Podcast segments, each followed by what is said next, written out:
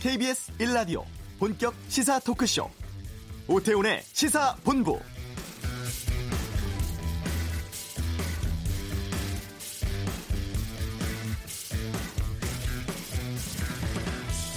여야 4당은 어제까지 선거법, 공수처법, 검경 수사권 조정 법안을 패스트 트랙으로 지정하려고 했었습니다. 하지만 자유한국당이 물리력을 동원해서 회의실 진입을 원천 봉쇄하는 등 새벽까지 강력 저지에 나섰고 결국 패스트 트랙 지정에는 실패했는데요. 지금도 국회에서는 극한 대치 계속되고 있습니다. 민주당은 오늘 반드시 지정 절차를 마무리하겠다고 공언을 했고 한국당은 모든 수단 동원에 맞겠다는 입장입니다. 특히 여당은 어제 상황에 대해서 국회 선진화법 위반 혐의로 한국당 의원들을 고발하기로 했고 여기에 대해서 나경원 원내대표는 패스트트랙 지정 시도 자체가 전부 불법이었다. 이를 막는 것은 오히려 헌법 가치를 지키기 위한 투쟁이라면서 맞서고 있는 상황인데요. 오태훈의 시사본부 잠시 후 이슈에서 이번 국회 사태 핵심에 있는 의원입니다. 사개특위에 바른미래당 최이배 의원 연결해서 현 국회 상황 살펴보겠습니다. 지금의 국회 대치 상황에 대한 비평과 전망은 정두원의 시사점에서 다루고요. 한 주간의 언론 보도를 비평하는 시간입니다. 와치독은 2부에 준비되어 있습니다. 오태훈의 시사본부 지금 시작합니다.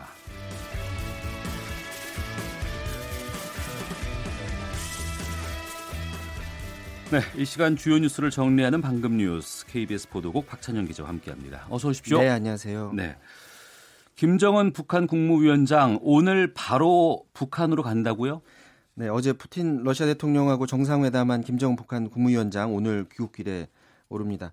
타스 통신이 오늘 그 북한 지도자 김정은이 현지 시간으로 오후 3시 그러니까 네. 우리 시각으로 2시에 블라디보스토크를 떠날 것이다 이렇게 보도를 했는데요. 저희 현재 특파 아, 보내진 특파원도 지금 전해주기를 현재 연해주 주지사하고 김정은 위원장이 점심 식사하고 있다고 네. 하고요. 식사 끝나면 바로 출발할 것 같다고 합니다. 아, 블라디보스토크 기차역에서 공식 환송 행사가 아, 열립니다. 원래는 오늘 러시아 태평양 함대 전몰 수병 추모식을 아, 추모 시설을 방문해서 헌화를 하려고 했었는데 네. 취소했다 이런 기사가 처음에 나왔었거든요. 그래서 예, 예. 취소되는 줄 알았었는데 뒤에 2시간 정도 지난 오전 10시쯤에 또 다시 이 추모 시설을 찾아서 헌화를 했다고 합니다. 그러니까 음. 왜 추, 취소를 했다가 다시 현장을 찾아서 헌화를 했을까 이런 추측들이 나오는데 기자들 때문 아니었을까요? 그렇죠. 이제 본인이 동선이 알려지게 되면 네. 어, 취재진이 몰려들어서 어제 그 북로 회담의 성과 관련한 질문에 부담을 느낀 것 아닌가. 근데 사실 어제 상황까지만 보면 취재진 앞에서 이렇게 자신 있게 얘기하고 했었거든요. 그런데 오늘은 그걸 꺼려했던 이유는 아무래도 좀 성과가 기대만큼 크지 않아서 그런 거 아닌가라는 그런 추측 나오고 있고요. 어, 아니면 뭐 비가 많이 와서 그런 거 아니냐라는 추측도 있는데 지금 어, 북한 쪽에서 이유는 지금 설명을 안 해주고 있습니다. 네. 푸틴 대통령이 비핵화 관련해서는 어떤 말을 했어요? 그 어제 정상회담에서 특히 푸틴의 입에 관심이 쏠렸었는데 비핵화 관련해서 언급했습니다. 모든 당사자들이 상대방의 이해를 존중할 때에만 한반도 비핵화라는 목표가 달성될 것이다. 아, 자기 주장만 해서는 안 된다는 거죠. 그러니까 미국을 겨냥한 말로 보입니다. 그리고 핵 문제로 인한 갈등과 위협을 줄인다는데 북한 지도자들도 인식을 같이 한다는 느낌이다. 북한이 요구하는 안전 보장에 대해 우리 모두 고민할 필요가 있다.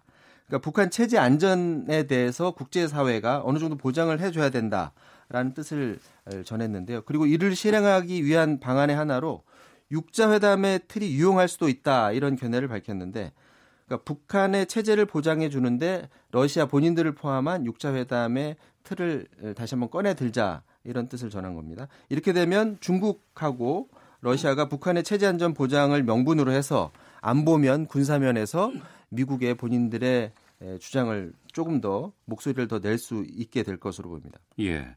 그런데 이 김정은 위원장이 미국 겨냥해서 이런 발언을 했습니다. 한반도 평화와 안전은 전적으로 미국의 태도에 따라서 좌우될 것이다.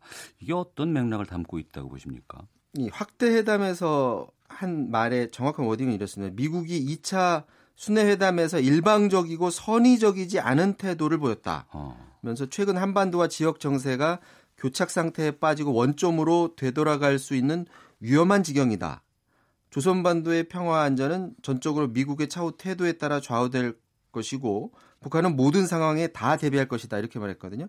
그러니까 푸틴하고 둘만의 대화를 넘어서 미국에 대해서 분명한 메시지를 전달한 것으로도 볼 수 있고요.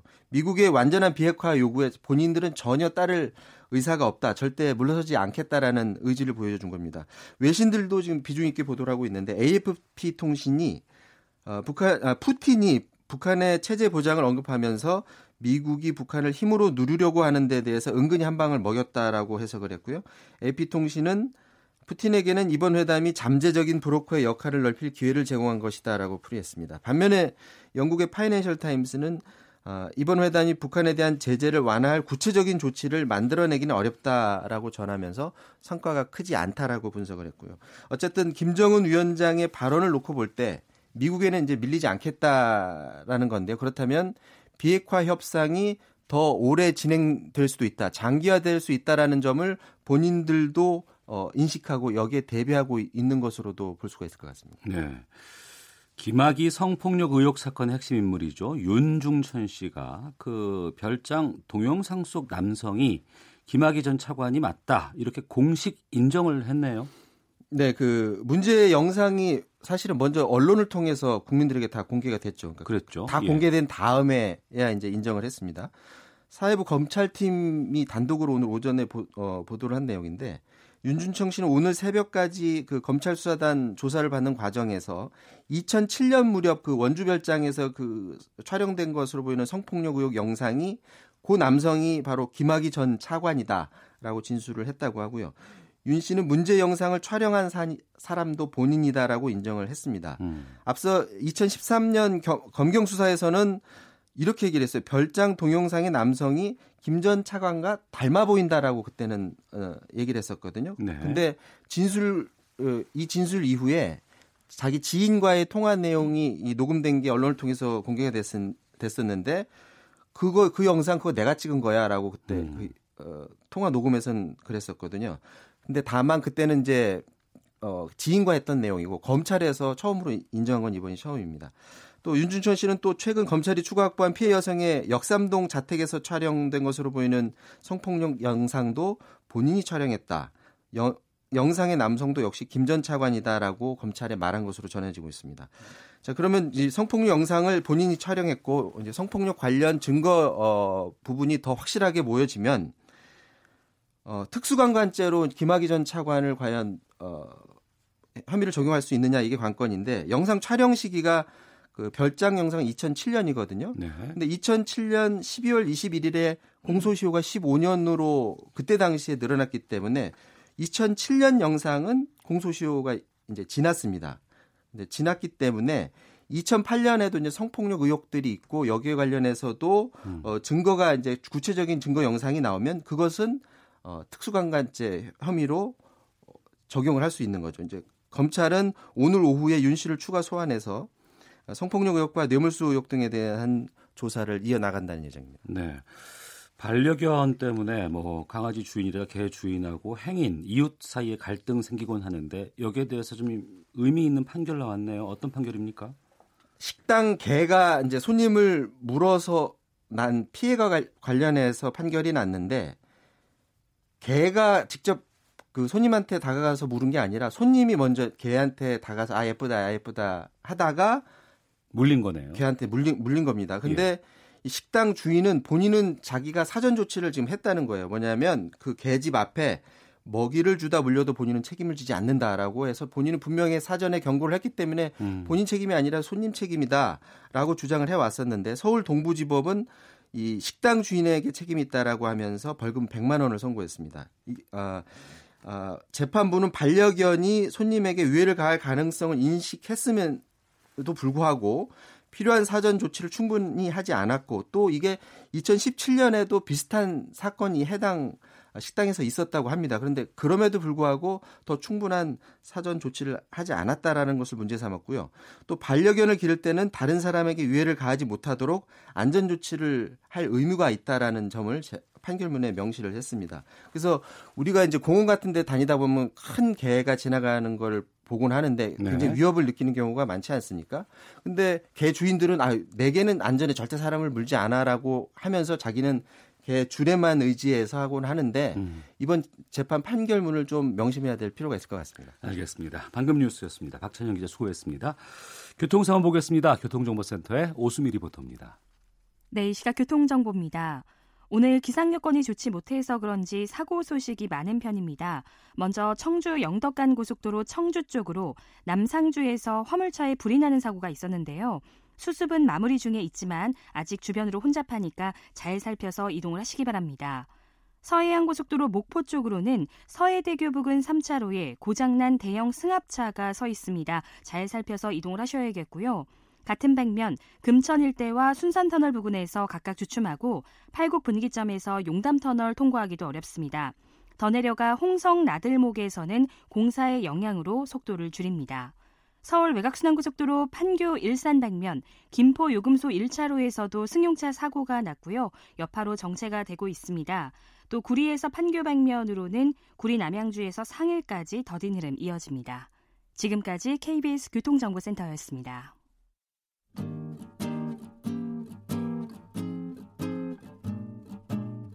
KBS 1라디오 오태훈의 시사본부 여러분의 참여로 더욱 풍성해집니다. 방송에 참여하고 싶으신 분은 문자 9730번으로 의견 보내주세요. 애플리케이션 콩과 마이케이는 무료입니다. 많은 참여 부탁드려요. 네, 국회 상황이 심상치 않습니다. 여야 사당의 합의한 패스트트랙 지정을 놓고 심한 몸싸움이 어제 있었죠. 어, 6시간 동안 감금당한 분도 있었습니다. 저희 시사본부 정치화투에 화요일 고정 패널로 출연해 주고 계시는 바른미래당의 최이배 의원이 의원실에 갇혀서 상당한 고초를 겪으셨는데요. 직접 연결해 보겠습니다. 안녕하십니까? 예, 최이배입니다. 지금은 어디 계세요? 지금도 의원실에 있습니다. 오늘은 의원실에 자유한국당 의원들 오지 않았나요? 오진 않았는데요. 예. 지금 어제 이후로부터 계속 네. 어, 감시를 당하고 있습니다. 그러니까, 감시요? 어, 의원님들이 그 한국당 의원님들이 저와 이제 같은 당인 임재은 의원님 두 명이 이제 지금 사법개혁 특별위원회 이제 그 사보임이 돼서 들어갔으니까 예. 이 두 사람을 어떻게든지 그 사개특위에 들어가지 못하게 막아야 된다라는 음. 것을 어, 목표로 지금 네. 어, 저와 임재은 의원님의 동선을 계속 파악을 하고, 어, 어 그러면서 계속, 어, 의원님들끼리 그걸 공유하면서 보고를 하고 있고요. 지금 예. 저희 방에도, 어, 한국당 의원님의 보좌진이 한명 예. 와서, 어. 하루 종일 지금 대기를 하고 있고요. 의원실 안에 들어와 있는 거예요, 지금? 아니, 아니요. 의원실 밖, 이제 복도 앞에서, 어. 어, 지금 계속 상, 그, 상주를 하고 있습니다. 그래서, 예. 제가 어디 이동하면은 바로바로 바로 음. 보고를 하면서, 어, 저희 동선을 파악하고 혹시라도 이제 그 회의가 소집되면 네. 어, 아무튼 저를 이제 그 입장을 막으려고 음. 어, 그렇게 준비를 하고 계신 걸로 알고 있습니다. 지금 사개특위가 현재 정회 상태인 거죠? 예, 맞습니다. 어제 새벽에 사개특위가 그 개회가 됐고요. 예. 어, 그래서 어제 새벽에는 정족수 부족으로 지금 어. 정회를 해놓은 상태고. 예. 어, 물론 뭐 이제 언제든지 또 다시, 어, 연령은 하는데 지금 아시다시피 이제 국회에 지금 거의 모든 회의실을 음. 그 한국당 의원님들이 다 이렇게 좀, 어, 장악을 하고 있어요. 그래서 예. 지금 국회에서 지금 회의장에 회의가 열리지 못하게 지금 맡고 계시는 상황이어서 음. 지금 오늘 또 뭐 쉽게 회의가 열릴 것 같지는 않은 상황이긴 합니다. 그러면 지금 이 상황을 좀 확인해 볼까 하는데 이상민 사개특위 위원장이 회의실에서 어, 정회된 이 회의를 다시 개회하겠다고 하면 예. 지금 가실 수 있는 상황이에요? 어, 물론 이제 저는 그 회의장까지 이동을 하겠죠. 근데 예. 그 중간에 저를 막을 수도 있고 어. 아니면 뭐 그거를 회의장 앞에서 막을 수도 있고. 예. 어제 저희 방 오셔가지고 어 회의가 열릴까봐 이제 오셔서 저를 막고 이제 감금을 하셨는데 음. 어제 의원님들끼리 이제 그런 말씀을 하셨어요. 여기가 이제 1차 저지선이고 여기가 뚫리면 네. 또 회의장을 못 들어가는 2차 저지선이 있다. 뭐 음. 뭐 그런 말씀을 어, 한국당 의원님들이 하셨거든요. 네. 그래서 지금 뭐 나름 이제 거의 군사작전 하듯이 한국당 의원님들이 음. 어, 이 패스트트랙이 추진되는 것을 막기 위해서 지금 네. 총력 저지를 하고 있는 과정에서 굉장히 국민들에게 너무나 죄송스러운 모습들을 보여드리고 있는 것 같습니다. 네. 지금 바른미래당은 이 사보임 때문에 상당히 지금 내홍을 겪고 있는 상황입니다. 예. 그러니까 최이비 의원께서 오신환 의원 대신해서 사개특위에 들어가는 것 아니겠습니까? 네, 맞습니다. 그 임무를 맡게 된 이유 무엇인지 좀 말씀해 주시죠. 어, 오신환 의원님하고 이제 권은희 의원님 두 분이 사개특위 위원으로서 그 원내대표와 함께 이렇게 계속 그 공수처 법안, 그 다음에 검경 수사권 조정에 관련된 사법개혁 법안을 논의를 해오셨는데요. 어, 오신환 의원님이 이제 공수처 법안에 대해서는 공수처가 기소권과 수사권을 모두 갖는 것에 대해서 반대하고 수사권만 가져야 된다라는 네. 어, 소신을 가지고 계셨습니다. 근데 음. 원내 대표 간의 합의로 그 부분을 100% 관철을 못 시켰어요. 네. 어, 수사권과 기, 기소권을 모두 갖는 것, 어, 그러니까 갖지 않도록 어, 하는 것을 원칙으로 하지만 그 검사, 판사, 그다음에 경무관급 이상의 경찰 등의 이런 고위직에 대해서는 네. 그 공수처가 기소권을 갖게 하는 내용으로 좀 어, 이제 합의가 되니까 음. 자신의 소신과 맞지 않다. 그래서 자신은 이것을 반대하겠다라고 이제 페이스북에 강력한 의지를 표명을 하셨고 네. 어, 그러다 보니까 뭐 김관영 대표는 이제 원내 대표로서 그래도 이 원내 합의문을 만들어 왔고 음. 그리고 이 합의문을 나름 의총에서 추인을 받은 것인데 네. 어, 이것을 어, 대국민 약속이기도 하기 때문에 지켜야 된다라는 또 어, 강한 또 의지가 있, 있다 보니까 어. 어, 결국 이걸 반대하는 오신환 의원을 사임을 시키고 네. 저를 대신해서 보임한 겨, 된 것이고요. 예, 예. 그, 뭐 저는 그, 그 상황에서요. 어, 예. 어 그리고 나서는 이제 최이배 의원과 같은 당의 권은희 의원이 같이 이제 회의도 하고 예, 계속 법안 논의를 했었습니다. 예. 근데 그 이후에 갑자기 지금 권의원 의원도 사보임 됐거든요. 예, 예. 권은희 의원이 사보임된 이유는 왜 교체된 겁니까? 어, 이것도 역시 공수처법 법안인데요. 예. 그큰 틀에서 그런 합의가 있었고 이제 그 법안을 직접 성안하는 과정에 민주당과 계속 협의를 했습니다. 근데 어, 저희가 좀 국민들에게는 되게 죄송스러운 일인데 이 공수처 법안이 오랫동안 그 사개특에서 논의되지는 못했었던 법안을 굉장히 좀 어, 약간 급하게 이제 그 합의가 진행되면서 네. 이거를 네. 성안하는 그러니까 법을 만드는 과정을 거쳤습니다. 그러다 보니까 좀 부족한 점이 굉장히 많았습니다. 그래서 음. 어. 그 권은희 의원은 이 부분에 대해서 좀 더 충분한 논의가 더 필요하고 그 쟁점들을 어, 해소하고 가야 된다라고 계속 주장을 하셨는데 어 이게 합의상이 이제 어제 25일까지 이것을 패스트트랙을 어 추진하겠다고 한 이제 또 시한을 적어놓다 보니까 예. 원내대표는 또 이제 이 부분을 또 국민과 약속이기 때문에 지켜야 된다라는 생각에 음. 어, 시간에 쫓겨서 어, 지금까지 논의된 내용만을 담아서 일단 법안을 제출하고 네.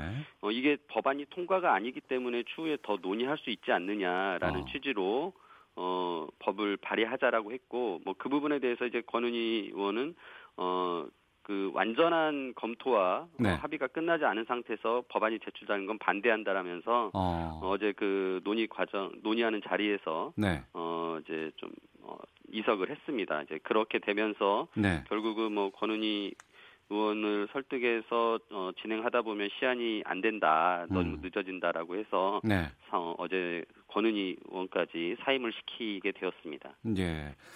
그러면 오신환 권은희 의원 대신해서 이제 사보임으로 돼서 이제 사개특위에서 활동을 하게 되시는데 예. 최이배 의원의 입장은 어떠신 거예요? 어 저는 그 앞서 말씀드린 대로 일단 그 합의한 사항까지는 저도 동의를 하는 부분이어서 네. 어, 그, 어 충분히 뭐 그 사 저기 보임을 해서 음. 제가 지금 이제 수, 직을 맡게 됐고요. 예. 어, 다만 그 권은희 의원님이 그 중요하게 생각했던 쟁점들, 그러니까 합의문에 없는 새로운 사안들입니다. 음. 어, 법이라는 게 뭐 그 합의된 내용 세 가지만 있었던 게 아니라 굉장히 많은 내용을 담으니까요. 그래서 네. 그 부분에 대해서 여전히 저도 좀 논의는 필요하다라는 생각을 했고 음. 결국은 어, 오늘 저희가 이 패스트트랙을 이제 어, 추진하기보다는 네. 좀더 법을 논의하자라는 어. 어. 지금 입장을 좀 가지고 예. 어, 지금 오늘 아마 그래서 이제 회의가 더 진행이 안 되고 법안 논의를 좀 더 진행하자라는 어, 취지로 지금 민주당이 어, 제안을 해놓은 상태입니다. 아, 민주당 쪽에서는 법안 논의를 더 하자 오늘 이, 이 시점 이후로? 어, 지금 법안이 이제 그 성안이 된 상태로 일단 발의를 하긴 했는데요. 예. 어, 이 부분에 대해서 추후적으로라도 우리가 이런 법안을 어, 계속 사개특에서 논의할 수 있거든요. 예, 예. 그래서 그 부분에 대해서라도 지금 좀 어, 계속 논의할 수 있는 여지를 열어 두자라는 것을 좀더 음. 어, 얘기를 확답을 듣고 네. 어, 이게 말씀드린 대로 패스트트랙이 법안의 의결이 아니거든요. 통과가 아니고 예, 예. 어, 계속 한 300일 기간 동안 또 논의할 수 있는 부분에 대해서는 계속 하자라는 것을 어, 말씀을 드리겠다는 것입니다. 알겠습니다. 자, 어, 최입의 바른미래당 의원과 함께 말씀 나누고 있습니다. 김현숙님, 민주주의 국가에서 국회의원이 다른 국회의원에 의해 갇히다니 황당합니다. 어, 또 박진수님은 자유한국당이 여성 의원 보좌진을 방패로 이용한 것 실망스럽습니다라고 여러분들께서 의견 주고 계시고요. 공수처 설치라든가 검경 수사권 조정에 대해서는 어, 국민들의 염원이 많습니다. 자유한국당은 막지 마십시오라는 분 이런 의견들도 지금 들어오고 있습니다. 만약에 회의를 개의한다고 하더라도 지금 상황에서는 들어가지 못하는 상황이잖아요. 어, 물리적으로 지금 좀 어려운 상황인데요. 네. 뭐, 이 부분에 대해서는 뭐 여러 가지 이제 국회에서 경호권 발동 등을 통해서 또 물리적으로 이거 해결을 해, 해야 되는 또 이제 문제죠. 그런데, 어, 그 부분에 대해서 제가 생각하기에는, 어, 일단은 그 물리력으로 해결하기보다는 네. 어, 좀 더 시간을 갖고 음. 어, 한국당을 좀 더 설득하는 과정 좀 시간을 한번 가져보는 건 어떻겠느냐라는 어, 생각도 합니다. 예. 네. 이 사보임 때문에 바른미래당의 내용은 더욱 더 깊어지는 것 같습니다. 예. 여기에 대해서는 어떻게 생각하세요? 어, 뭐 이 부분도 참그 제가 뭐 다 말씀드리긴 좀 어려운 부분이긴 한데요. 예. 원내대표께서 예. 이제 결정한 사안이고 음. 그러다 보니까 근데 하지만 이제 원내대표가 여러 어, 인터뷰 등을 통해서 이제 말씀을 드렸다시피 어, 대국민 그 약속이었던 어, 사당의 합의문을 이행하는데 어, 과정에서의 좀 불가피한 면이 있었다. 네. 뭐, 뭐 그것 때문에 또 여러 다른 그 의원님들이 좀 너무 무리한 추진 아니냐라는 좀 어, 말씀이 있으셨고 오늘 그래서 그 부분에 대해서 어, 김관영 원내대표가 사과의 글을 보냈습니다. 의원님들께 네. 그래서 의원님들이 그 부분에 대해서 조금은 어 뭐랄까 마음에 받은 상처를 좀어 치유하는 데 도움이 됐으면 하는 생각이고요. 예. 아무튼 이번 패스트트랙을 어 뭐 결국은 어느 시점 가서는 이제 이제 종료가 될 텐데 그 음. 그 이후에 당내 이런 그 원래 있었던 당내 지도부에 대한 논란 저기 뭐 반발들이 있었기 때문에 네. 그건 또 그것대로 당에서 어 당의 진로를 논의하는 그런 과정을 다시 겪어 저 진행을 하면 될 것이고요. 예. 솔직히 이 패스트트랙 문제가 이렇게 커지기 전에 이미 당내 최고위원들이 모여서 음. 여러 가지 당내 그 진로와 그다음에 이제 이 수습 방안 등을 논의하고 있었거든요. 네. 예, 그래서 아무튼 지금 상황이 정리가 된다면 계속 그런 논의가 진행될 것이라고 생각하고 충분히 합리 어뭐 국민들에게 더 이상 이렇게 싸우는 모습이 아니라 어, 하나 되어서 어, 당이 잘 운영될 수 있는 모습으로 가게끔 노력할 수 있을 것 같습니다. 음, 글쎄요, 그 마, 원래는 어제 패스트 트랙을 결정 지을 예정이었습니다. 지정을요. 예, 그렇죠. 근데 이제 네, 오늘날로 하루가 이제 늘어난 상황인데 이게 언제까지 갈수 있을까란 궁금증도 있거든요. 언제까지 지연돼도 상관없는 건가요? 어, 그렇진 않고요. 이게 선거법이라는 것이 내년 선거의 날짜가 정해져 있는 상황이기 때문에 예, 빠르면 예. 빠를수록 좋습니다. 어. 어. 그런 상황에서 원래는 3월 중순이 뭐 시한이었다 이렇게 했었는데 지금 거의 4월 말까지 오게 된 상황이고요. 예. 어, 결국은 이제 이게 패스트트랙이 지정이 돼서 법안이 다시 정개특위나 음. 또 정개특위가 더 연장이 되지 않으면은 어, 행안위에서 더 논의를 할 건데요. 네. 어, 그 논의하는 과정에 또 어, 모든 당이 합의만 된다면, 즉 자유한국당이 어, 들어와서 논의를 제대로 해주어서 합의만 합의가 작, 된다면 음. 언제든지 법안이 또 완결이 될 수 있습니다. 네. 따라서 어, 지금 이 패스트트랙은 어, 자유한국당이 작년 12월 달에 그 연동형 비례대표제 선거 개혁에 대해서 합의를 했었고 어, 그걸 같이 이행하기로 했었는데 그걸 이행하지 않으면서 결국 이렇게 무리하게 추진되는 측면도 있는 거거든요. 예. 어, 결국 이렇게 추진됨으로써 한국당이 다시 논의의 장으로 들어오게 된다면, 음. 어, 뭐 이거는 어, 선거법 논의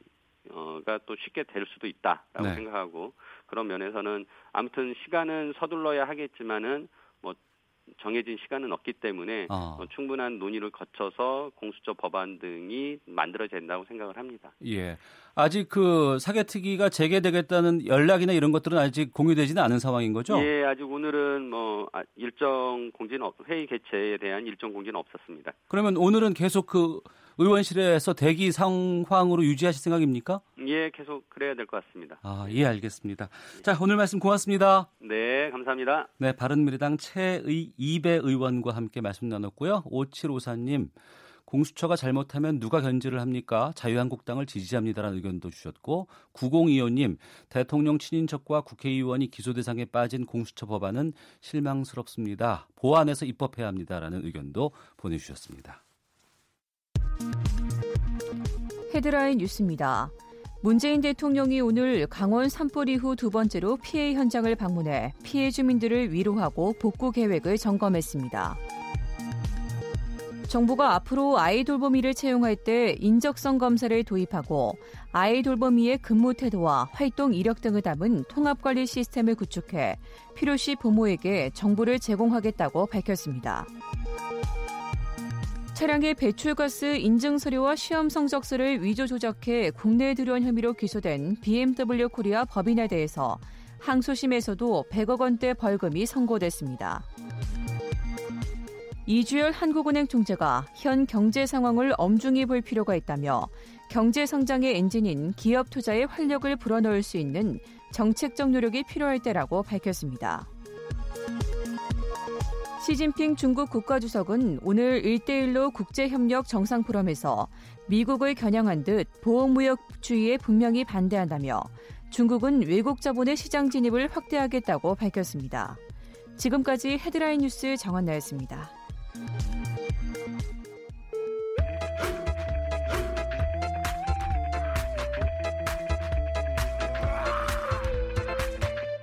오태우래 시사 본부.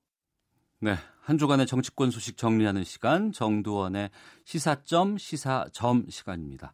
정두원 전 의원 연결하겠습니다. 나와 계시죠? 네, 안녕하세요. 예. 몸싸움과 고성이 오가는 동물 국회가 연출됐습니다. 지금은 잠시 소강 상태인 것 같습니다만 오후엔 또 어떻게 될지 모르겠는데 지금의 국회 상황 한마디로 진단해 주신다면 어떤 말씀을 하시겠습니까? 글쎄요. 동물 국회가 다시 부활한 것 같이 이제 느껴지는데요. 예. 그러니까 8년 만이라 그럽니다. 네. 한미 FTA 문제로 그때 여야가 이제 몸싸움을 벌이고 그런 게 이제 선진화법 시행 이후에 사라졌다가 음. 결국 다시 이제 등장한 건데 선진화법이라는 말 자체가 무색하게 되었죠. 네. 선진화법이라는 말 자체가 무색하게 됐다고 하셨는데 네. 정두원 의원께서도 그 의정 활동하시면서 이런 동물국회 상황 경험해 보신 적 있으시잖아요. 많이 많이 겪었죠. 그 안에 있으면 어떤 생각 드세요? 이제 그, 그 상황이 벌어지면요. 예. 이게 혼자가 아니라 다 서로 얽히고 설키니까 어. 그때는 이제 그 상황에 휩쓸려 들어가게 되죠. 예. 그러니까 남 혼자 이렇게 빠져나오기는 힘듭니다. 음. 그, 그 뭐라 그래야 되나요? 그 집단 하여간 행동이라 그래야 되나요? 네. 거기에서 자기 혼자서 음. 표현하기는 힘들죠. 네. 국회의원 개인 개인이 입법 기관이라고 얘기를 합니다만은 이렇게 동물국회 상황이 벌어지게 되면은 거기서는 집단 논리로 갈 수밖에 없는 상황이군요. 네, 그렇게 되죠. 어. 뭐 방법이 없습니다. 예. 국회 행안위 회의실 앞에서 정개특위가 열리기로 돼 있었는데 여기서 이제 어, 심상정 정개특위 위원장과 나경원 한국당 원내대표 간의 반말 공방도 벌어졌는데 정개특위는 회의조차 열리지 못했거든요. 이렇게 물리력을 동원하는 부분에 대해서는 어떻게 보시는지요? 그러니까 지금 이제 사실 굉장히 중대한 위법 행위들을 하고 있는 건데 네. 국회 선진화법을 보면은 의사 회의 진행 방해를 할 경우에는 징역 5년에서 벌금 6, 1천만 원 음. 이하 이렇게 때리게 돼 있거든요. 네. 그래서 사실 그 동안에 7년 동안 이제 동물 국회가 이제 사라졌던 건데 네. 이제 자유한국당 입장에서는 자신의 이제 생명이 위태롭게 된 상황이 왔어요. 어. 내년 선거법이 개정되면 이제 피해가 이제 크게 제일 많이, 많이 오게 되거든요. 네. 그러니까 이제 그 피해를 직접적으로 이제 입게 되는 위협에서 음. 그런 행동들이 나오게 되는 거죠. 근데 어떻게 될지 모르겠어요. 이게 지금 고소 고발이 돼 있는데 네. 그거 앞으로 선거에 출마하기가 어려워지게 될 겁니다. 그런 거 생각하면은 지금 지금 상황이 좀 녹록치 않은데요. 간단치 않은 것 같아요. 어, 출마가 안 될 상황까지 갈 수도 있다라고 보시네요. 그렇죠. 그 법을 그렇게 만들었으면 아마 사법 당국에서는 그 법대로 할 텐데 네. 지금 이제 그거를 그냥 집단적으로 하다 보니까 이제 설마 어떻게 되겠지 이런 심리인데 네. 이 굉장히 이번 기회가 음. 법이 이제 살아 있느냐 그 죽은 법이 되느냐 갈림길이 될 거라고 봅니다. 네. 자유한국당이 상당히 지금 강하게 항의를 하고 지금 물리력을 동원해서 막고 있는 상황입니다. 어, 드디어 제1야당 같다라는 반응도 일각에서는 나오는데 이 부분 방금 말씀하신 부분과 함께 포함해서 득실을 따져본다 그러면 자유한국당 어떤 상황 같으세요? 그러니까 이제 첫 번째는 선거법이 자유한국당한테 불리하게 돼 있거든요. 예. 그러니까 사실 그 점에 대해서는 문제가 있습니다. 그러니까 선거법이 게임의 룰인데 게임의 룰을 여야 합의 없이 이제 강행 처리하는 거는 군사 독재 시절에 또 없었던 거거든요. 그러니까 네. 지금 여권이 이제 무리하게 그거를 추진하고 있는 거고 음. 바른미래당 일부에서도 이제 그걸 협력하고 있는 건데 그 점은 잘못된 거죠. 한정 네. 105점인데 예. 어쨌든 거기서 더해서 이제 자유한국당이 그 직접적인 피해를 보게 되는데 이번 기회에 그냥 주저앉으면은 또 지지층이 이제 실망하게 되죠. 음. 그래서 지지층 결집 효과도 노리면서 같이 가는 것 같습니다. 네, 지지층 결집 효과는 있다. 네. 어. 몸싸움 계속되니까 문희상 의장은 국회법을 동원해서 경호권을 발동을 했습니다. 네. 이 문희장 취임 이후 경호권 발동, 아, 발동은 처음이라고 하고 상당히 오랫동안 이 경호권은 발동되지 않았다고 하는데 이 경호권 발동에 대해서도 좀 밝혀주시죠. 그러니까 경호권 발동이 문상 의장 취임이 처음이 아니라 33년 만에 처음이라는 거 아니에요? 그러니까 예. 1986년에 발동돼 갖고 그동안 없었는데 네. 그참 아이러니하죠. 민주화가 됐는데 군사 독재 시절에 발동된 게 다시 발동됐으니까 어. 이거는 굉장히 심각한 상황이 온 거죠. 예. 네. 이건 여권에서는 이렇게 이제 무리하게 이제 하는 이유가 선거법 개정의 명분은 있긴 있지만은 음. 어쨌든 저 결국은 재, 재집권을 위해서 이제 모든 수단을 다 동원해야 된다는 그런 전략이 깔려있지 않나 이런 생각이 듭니다. 네. 문희상 의장은 지금 수술 때문에 서울대병원으로 기, 긴급 이송이 됐어요. 오늘 오전 10시쯤에요. 그렇더라고요. 예, 지금 그러니까 국회의장이 자리를 비운 상황인데 이 엄중한 시기에 이거 어떻게 되는 건가요? 누가 관리를 합니까? 국회는 이렇게 되면? 아, 그거는 이제 부의장이 대신한 사례를 보면 되는데요. 네. 근데 국회의장으로서는 사실 경호권 발동까지 했으니까 할 일은 다 한 셈이죠. 어. 그 국회 부장이 대신하면 됩니다. 그거는. 예. 알겠습니다. 여기에 또 바른미래당이 이제 사보임 때문에 또 지금 상당히 지금 내홍을 겪고 있습니다. 바른미래당의 상황은 어떻게 보셨어요? 바른미래당은 이제 뭐 거의 갈 때까지 다 간 것 같은데요. 예. 그러니까 이제 그 바, 바른정당계하고 안철수계 그리고 또 이제 호남계 이렇게 세 분 돼 있다가 안철수계하고 바른정당계가 다시 이제 합쳐지는 모양인데 네. 숫자로는 그래봤자 뭐 13명 정도 되는 것 같더라고요. 어. 그러니까 13명이고 나머지가 이제 11명 정도 되는데 예. 결국 쪼개지는 수순으로 가는 것 같아요. 음. 마지막으로 그러면은 이 지금 네. 패스트트랙 사태 국회 네. 어떻게 마무리될 것으로 예상하세요? 결국 강행 처리하고 예. 자유한국당은 이제 장애 집회로 나가고 그러면서 한동안 이제 국회가 공전되고 그렇게 될 것 같아요. 아 강행 처리가 이루어지고 네. 자유한국당은 밖에 나가서 싸울 것이다. 네. 알겠습니다. 자 그리고 검찰이 박근혜 전 대통령 건강상의 이유로 낸 형 집행정지 신청을 받아들이지 않기로 결정을 했습니다. 이 결과는 어떻게 보셨는지요? 네, 글쎄요 좀 사실 청집행정지가 쉽게 말하면 병가 아닙니까? 네네. 그러니까 이제 대통령이라고 특별할 이유는 없겠지만 그래도 전직 대통령으로서 최장 기간 이제 지금 감옥에 갇혀 있는 셈인데요. 음. 병가 정도는 좀 내줬으면 어떤가 저는 개인적으로 그렇게 생각하는데 좀 안타깝습니다. 네. 개인적인 입장 말씀해 주셨고 음. 석방은 좀 어려울 것이다라는 의견이 더 좀 많았었던 것 같긴 합니다. 일각에서는 음. 그렇기 때문에 탄핵과 탈당 주도한 김무성 의원이 박전 음. 대통령 구명 운동에 나선 것이 어, 음. 총선을 대비한 이미지 메이킹이다 이런 말도 있던데 이 부분에 대해서도 좀 의견 구하겠습니다. 저는 좀 이해가 안 가는데요. 김무성 의원은 지금 출마를 안 하기로 선언한 상태인데요. 어. 그러니까 글쎄 무슨 의미인지는 잘 모르겠는데. 네. 어쨌든 뭐 존재감을 좀 보여주고 이번 기회에 보여주고 싶은 모양이죠. 음. 그 이상 뭐도 아니라고 생각합니다. 네. 어, 황교안 대표는 또 이 와중에 지금 상중에 있는 상황입니다. 네. 어, 지금 이 황교안 대표의 현 상황 그리고 앞으로의 리더십이 상당히 좀 중요할 것 같습니다. 거기에 대해서도 말씀 부탁드리겠습니다. 글쎄요, 어쨌든 자유한국당을 중심으로 한 보수 진영의 이제 중심에 이제 서, 서게 되는 결정적인 계기가 된 것 같기도 하고요. 예. 어쨌든 황교안 대표는 계속 이제 강성 이미지로서 이제 야권의 저 차기 주자로서 자리를 굳혀가는 과정인 것 같아요. 네. 저는 황교안 대표는 대표는 개인적으로는 좋은 기회라고 생각합니다. 아 개인적으로는 좋은 기회로 네. 이번 네. 것들이 작용할 것 같다. 네. 알겠습니다. 자 지금까지 정두원 전 의원과 함께했습니다. 말씀 고맙습니다. 네 감사합니다. 예.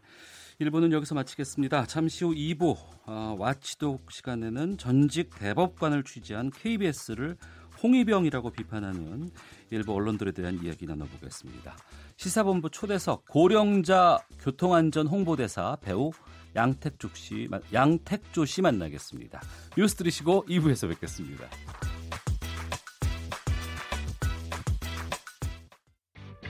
야, 아 왜? 점심시간에 뭐하냐?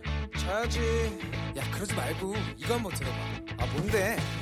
지금 당장 라디오를 켜봐 나른한 오후 깨울 시사 토크쇼 모두가 즐길 수 있고 함께하는 시간 유쾌하고도 신나는 시사 토크쇼 오태훈의 시사본부 네, KBS 라디오 오태훈의 시사본부 2부 시작합니다. 저희 시사본부 청취자 여러분들의 참여 기다리고 있습니다. 샵 9730, 샵 9730번으로 여러분들의 의견 보내주시면 소개해드리고 반영토록 하겠습니다. 짧은 문자 50원, 긴 문자 100원의 정보 이용료, 어플리케이션 콩은 무료입니다. 매주 금요일 2부 한 주간의 언론 보도를 분석하고 비평하는 정상근 알파고의 와치독 시간인데요. 정상근 전 미디어오늘 기자, 자만 아메리카의 알파고 신하 씨 외신 기자 두 분과 함께합니다. 두 분 어서 오세요. 예, 네, 안녕하십니까. 예, 알파고 기자는 이제 터키 출신인데 지금 우리 터키 국... 태생. 태생. 이제 예. 한국 사람이에요. 예, 귀화하셨으니까. 예. 지금 국회 우리가 동물 국회라고 지금 부르고 있거든요. 아, 동물이란 말은 좀 오버됐어요. 음. 그냥 재미있는 국회. 예. 개그 방송국. 터키 국회는 어때요? 원래 터키는 예전에는 한 네. 90년대 말 2000년대 초까지만 해도 터키 국회에서 전혀 볼 수 없는 일이었어요. 그 국회의원들끼리 폭행이. 음. 근데 이제 최근에 와서 터키 국회에서도 좀 약간 어, 가끔씩 이렇게 폭행이 일어나긴 하는데 근데 한국만큼이 안전하진 않아요. 한 피 정도 흘러줘야지 아 제대로 세웠다. 아그 그 정도로 심각해요. 예. 쪽은? 아니 2년 전에는 음. 이렇게 뭐 발차기, 날려차기, 그 태권도의 모든 미술 퍼포먼스가 다 국회에서 터키 국회에서는 보여줬었어요. 국회의원들이 아, 이렇게 해야지 무술이다. 어. 참 아, 보기 힘든 심각한 상황들이 지금 연출되고 있어 좀 답답합니다. 자, 지금 본격적으로 말씀 나눠보겠습니다. KBS가 어, 박보영 전 대법관의 취재 거부에도 불구하고 과거 판결에 대한 입장을 물은 사실이 알려지면서 여러 보수 언론이라든가 정치권 쪽에서 반발하고 있습니다. KBS 추적 60분 취재진이 박보영 전 대법관에게 양승태 대법원장 시절에 작성된 문건에 언급된 판결에 대한 입장을 요구한 사실을 문화일보가 보도로 했는데 이 어떤 부분을 문제 삼은 건지 정상훈 기자가 먼저 말씀해 주시죠. 네, 뭐 기사를 쭉 봤는데 이게 대체 뭐가 문제라고 하는지를 사실 잘 모르겠긴 합니다만 근데 이런 것 같아요. 그러니까 왜 판사한테 가서 판결에 대해서 물어보냐. 뭐 판사는 법관 안에서 자유롭게 헌법에 따라서 법에 따라서 이제 판결할 그런 자유가 있는 건데 네. 뭐 언론이 이렇게 막 물어보고 하면 판사가 뭐 무서워서 앞으로 뭐 판결하겠냐 뭐 이런 취지의 기사인 걸로 뭐 저는 받아들였습니다. 네. 그리고 이 KBS가 뭐 고압적으로 취재를 했다 뭐 음. 이런 얘기도 했었고 또 대법관 취임 후에 이 시골에 내려가서 시골 판사를 하고 있는 판사한테 네. 좀 과하게 했다 이런 어. 얘기인 것 같아요. 뭐 그런 것들도 들어가 있습니다. 예. 그러니까 그 추정 60분이 문제를 삼았던 그 판결과 관련된 입장을 요구했던 그 판결은 어떤 거예요? 네, 이게 사실 그 전에 이 박보영 대법관에게 왜 가서 이런 질문을 했는지에 대해서 좀 봐야 될 것 같은데 이게 음. 이 박보영 전 대법관이 이 대법관으로 재직을 하던 시절에 네. 그때 이제 재판 거래 의혹이 있었어요 대법원 전체적으로 음. 어, 그리고 박보영 대법관 본인도 재판 거래 의혹이 관련된 판결이 문제가 있다라고 지적이 되고 있었습니다. 이게 예. 대표적으로 이 쌍용 자동차 해고자 복식 소송과 관련해서 이 박보영 당시 대법관이 이 쌍용차 노동자들에게 그 음. 2심과는 달리 이 패소 취지의 판결을 내리고 네. 이 사건을 다시 고법으로 돌려보낸 바가 있는데 어 근데 이 판결도 이 양승태 대법원이 청와대와 교감을 한 그런 정황이 드러나 있었어요. 그래서 어, 정말 그 박보영 대법관이 뭐 본인의 법과 그 양심에 따라서가 아니라 음. 뭐 이런 재판 거래의 과정에서 이런 판결을 내린 건지 뭐 그런 그 의혹이 좀 제기가 됐었는데 네. 여기에 이제 KBS는 이 법원행정처 문건에 나와 있던 것들 중에 뭐 1950년 이 전남 지역 그 인민군 부역 혐의자를 색출하기 위해서 경찰이 벌인 이제 불법 구금 사살 등의 내용을 이게 뭐 그 이른바 이제 과거사 재판으로 붙였던 것들 그리고 음. 어, 1974년 이제 국군 보안사령부 수사관들의 불법 체포 불법 체포 관련된 거. 네. 어 그리고 1978년 중앙정보부의 서울대생 구금 등과 관련해서 피해자들이 제기한 손해배상 소송 뭐 이런 것들에 대해서 이제 박보영 대법관이 판결을 했으니까 음. 여기에 대해서 이제 질문을 던졌던 거죠. 네. 보도가 나오고 또 이제 정치권도 가세를 하고 있습니다. 자유한국당의 박대출 의원은 취재를 가장한 폭력이다. 이념을 앞세운 검열이다. 무례함을 넘어서 인권 침해다라고 강력하게 항의를 하고 있는데 알파고 기자, 네. 어, 전직 대법관에게 과거 판결에 대해서 취재하는 행위가 어, 이렇게 지금 평가가 나오고 있는데 여기에 대해서 어떻게 보시는지. 이제 과거 판사한테 전 그 전에 있었던 판결에 대해서 물어보는 것보다는 미국에서는 현직 판사가 네. 에, 이렇게 좀 약간 논란이 많은 음. 어, 뭐 여론이 여론에서 핵심 자리를 잡고 있는 그런 재판들에 대해서 재판이 끝나고 나서 입장 발표하기도 하고 기자들한테 질의 의문도 받기도 하는데 네. 저는 한국에서 이 정도로 문제가 되고 논란이 됐던 이유는 어느 정도 보수 언론을 공감한다고 해야 되나 하는 음. 거 뭐냐면 네. 한국에서는 전례가 많지는 않았었어요 이런 음. 상황이 어. 더더욱 간에 판결을 내린 그 법관 당사자에게 직접 바로 가서 이걸 묻는 것에 예, 대해서 묻는 것은 예전에 있었지만 너무나 음. 저 전례가 잘 없고 그리고 더군다나 이거 일반적인 무슨 재판도 아니고 음. 논란이 많은 뭔가 있, 잖아요 네. 그래서 그런지 전례가 잘 없어서 그런지 보수 언론 쪽에서 문제 제기를 하는 거고요. 음. 근데 선진국에서는 이, 이런 거 있어요. 판사한테 가서 물어보는 거 있어요. 자, 그러면 여기서 우리가 뭘 따져야 되냐면 네. 지금 병서에 사람이 사람을 안 죽이잖아요. 음. 근데 군인이 죽이잖아요. 전쟁 당시에. 예. 그리고 그걸 할 때는 그 행위를 했을 때는 어, 정신적으로 정의롭게 그 사람 죽인 일을 배우는 거잖아요. 음. 군대에서는.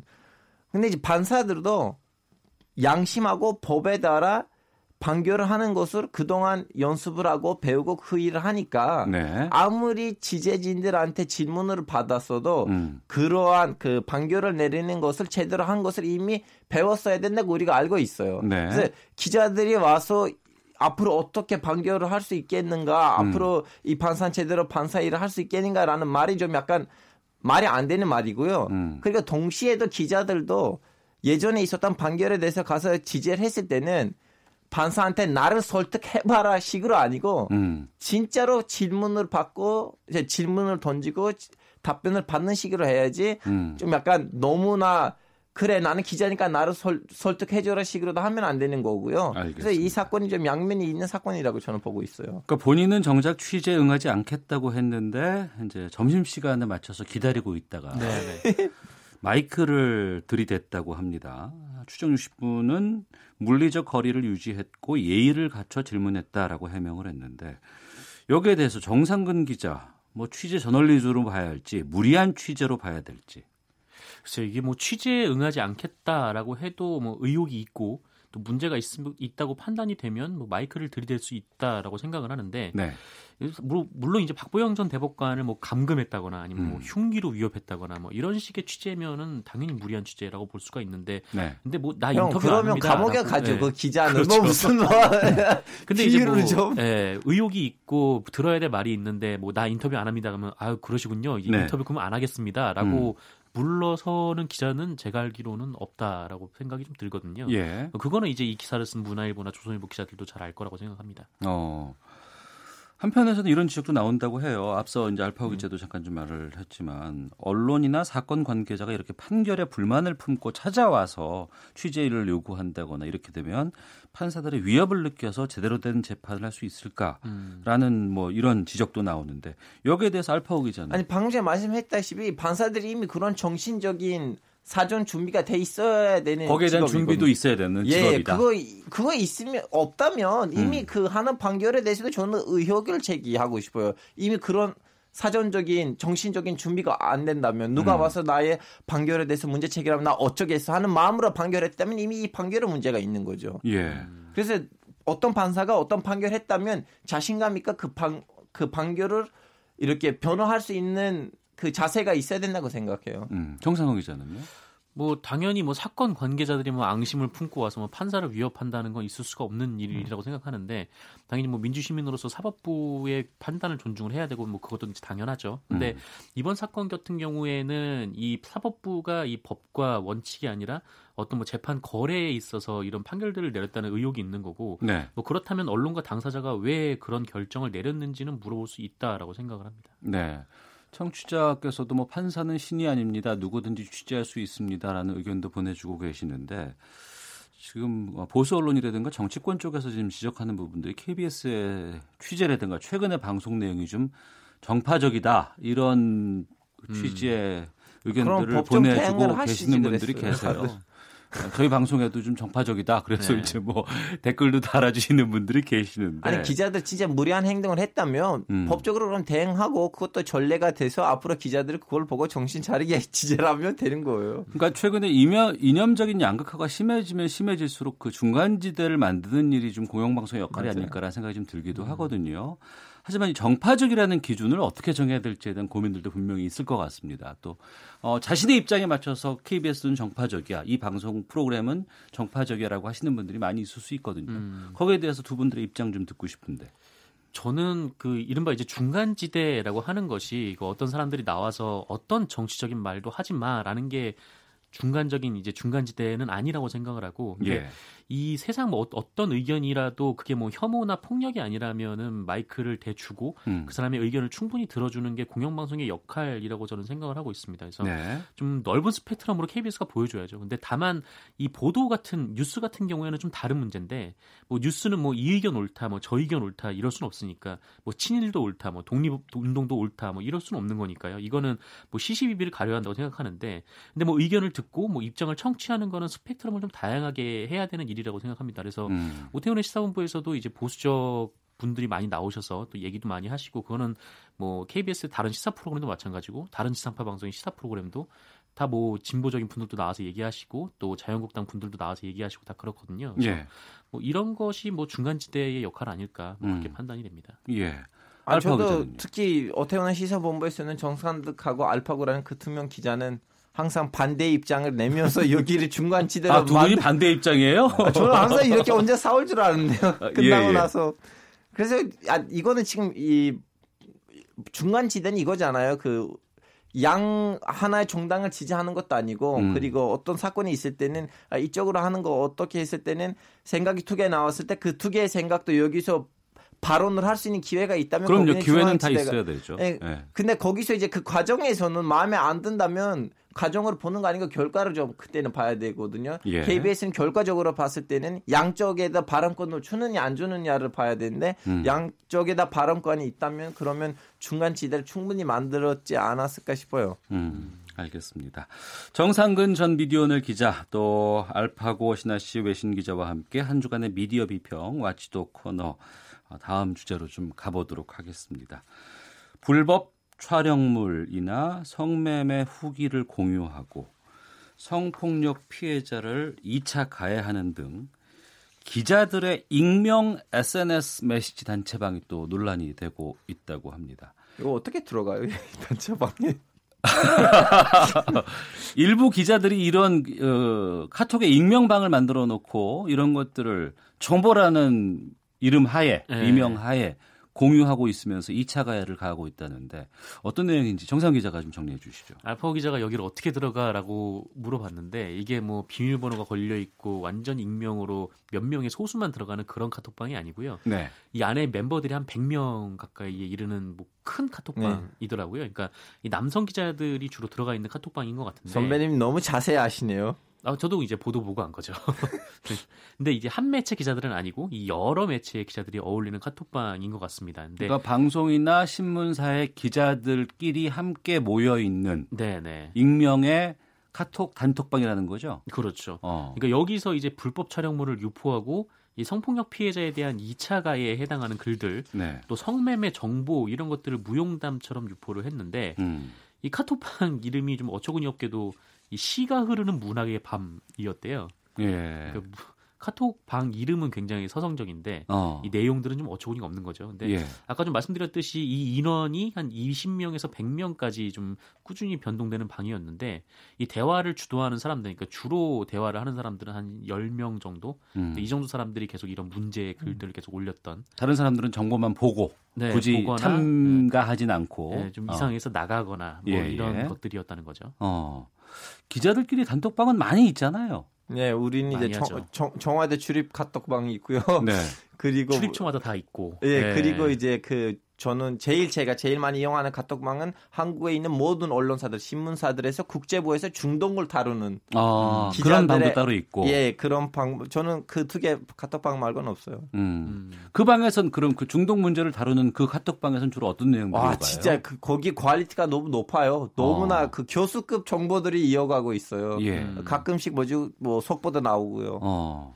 뭐 교수급 뭐 그런 전문적인 글들 아니더라도 일단 뭐 기본적인 단, 기자들의 단톡방 같은 경우에는 뭐 되게 이런저런 많이 올라오죠. 뭐 도움을 요청하는 글도 있고. 음. 그렇지, 그렇지. 여기 행사 간 사람들은 뭐 그 받아 적은 거 있으면 좀 공유 좀 해달라 뭐 이런 글도 있고 아니 예를 들면 뭐 2주 전에 수단에서 쿠데타 일어났잖아요. 네. 수단에 대해서 잘 아는 교수가 있어요 주변에 뭐 이런 아, 취재해 아, 취재원 네. 번호를 취재원들에 네. 대해서 섭외를 요청하는 네. 거라든가 그런 것도 있고 뭐. 연락처 같은 것들을 공유할 수 있는 네. 그러니까 그런 부분들은 충분히 뭐 상관없고 좋다고 보는데 취재와 보도를 위해서 입수한 자료들을 또 기자들은 많이 갖고 있잖아요. 네, 일반인과 다르게. 근데 이것을 지금 보면은 뭐 어, 뭐 동영상이라든가 네. 뭐 성폭력 피해자에 대한 2차 가해와 같은 내용들 이런 것들을 취재와 보도가 아닌 목적으로 다르게 사용한 기자들의 행위는 어떻게 판단하세요?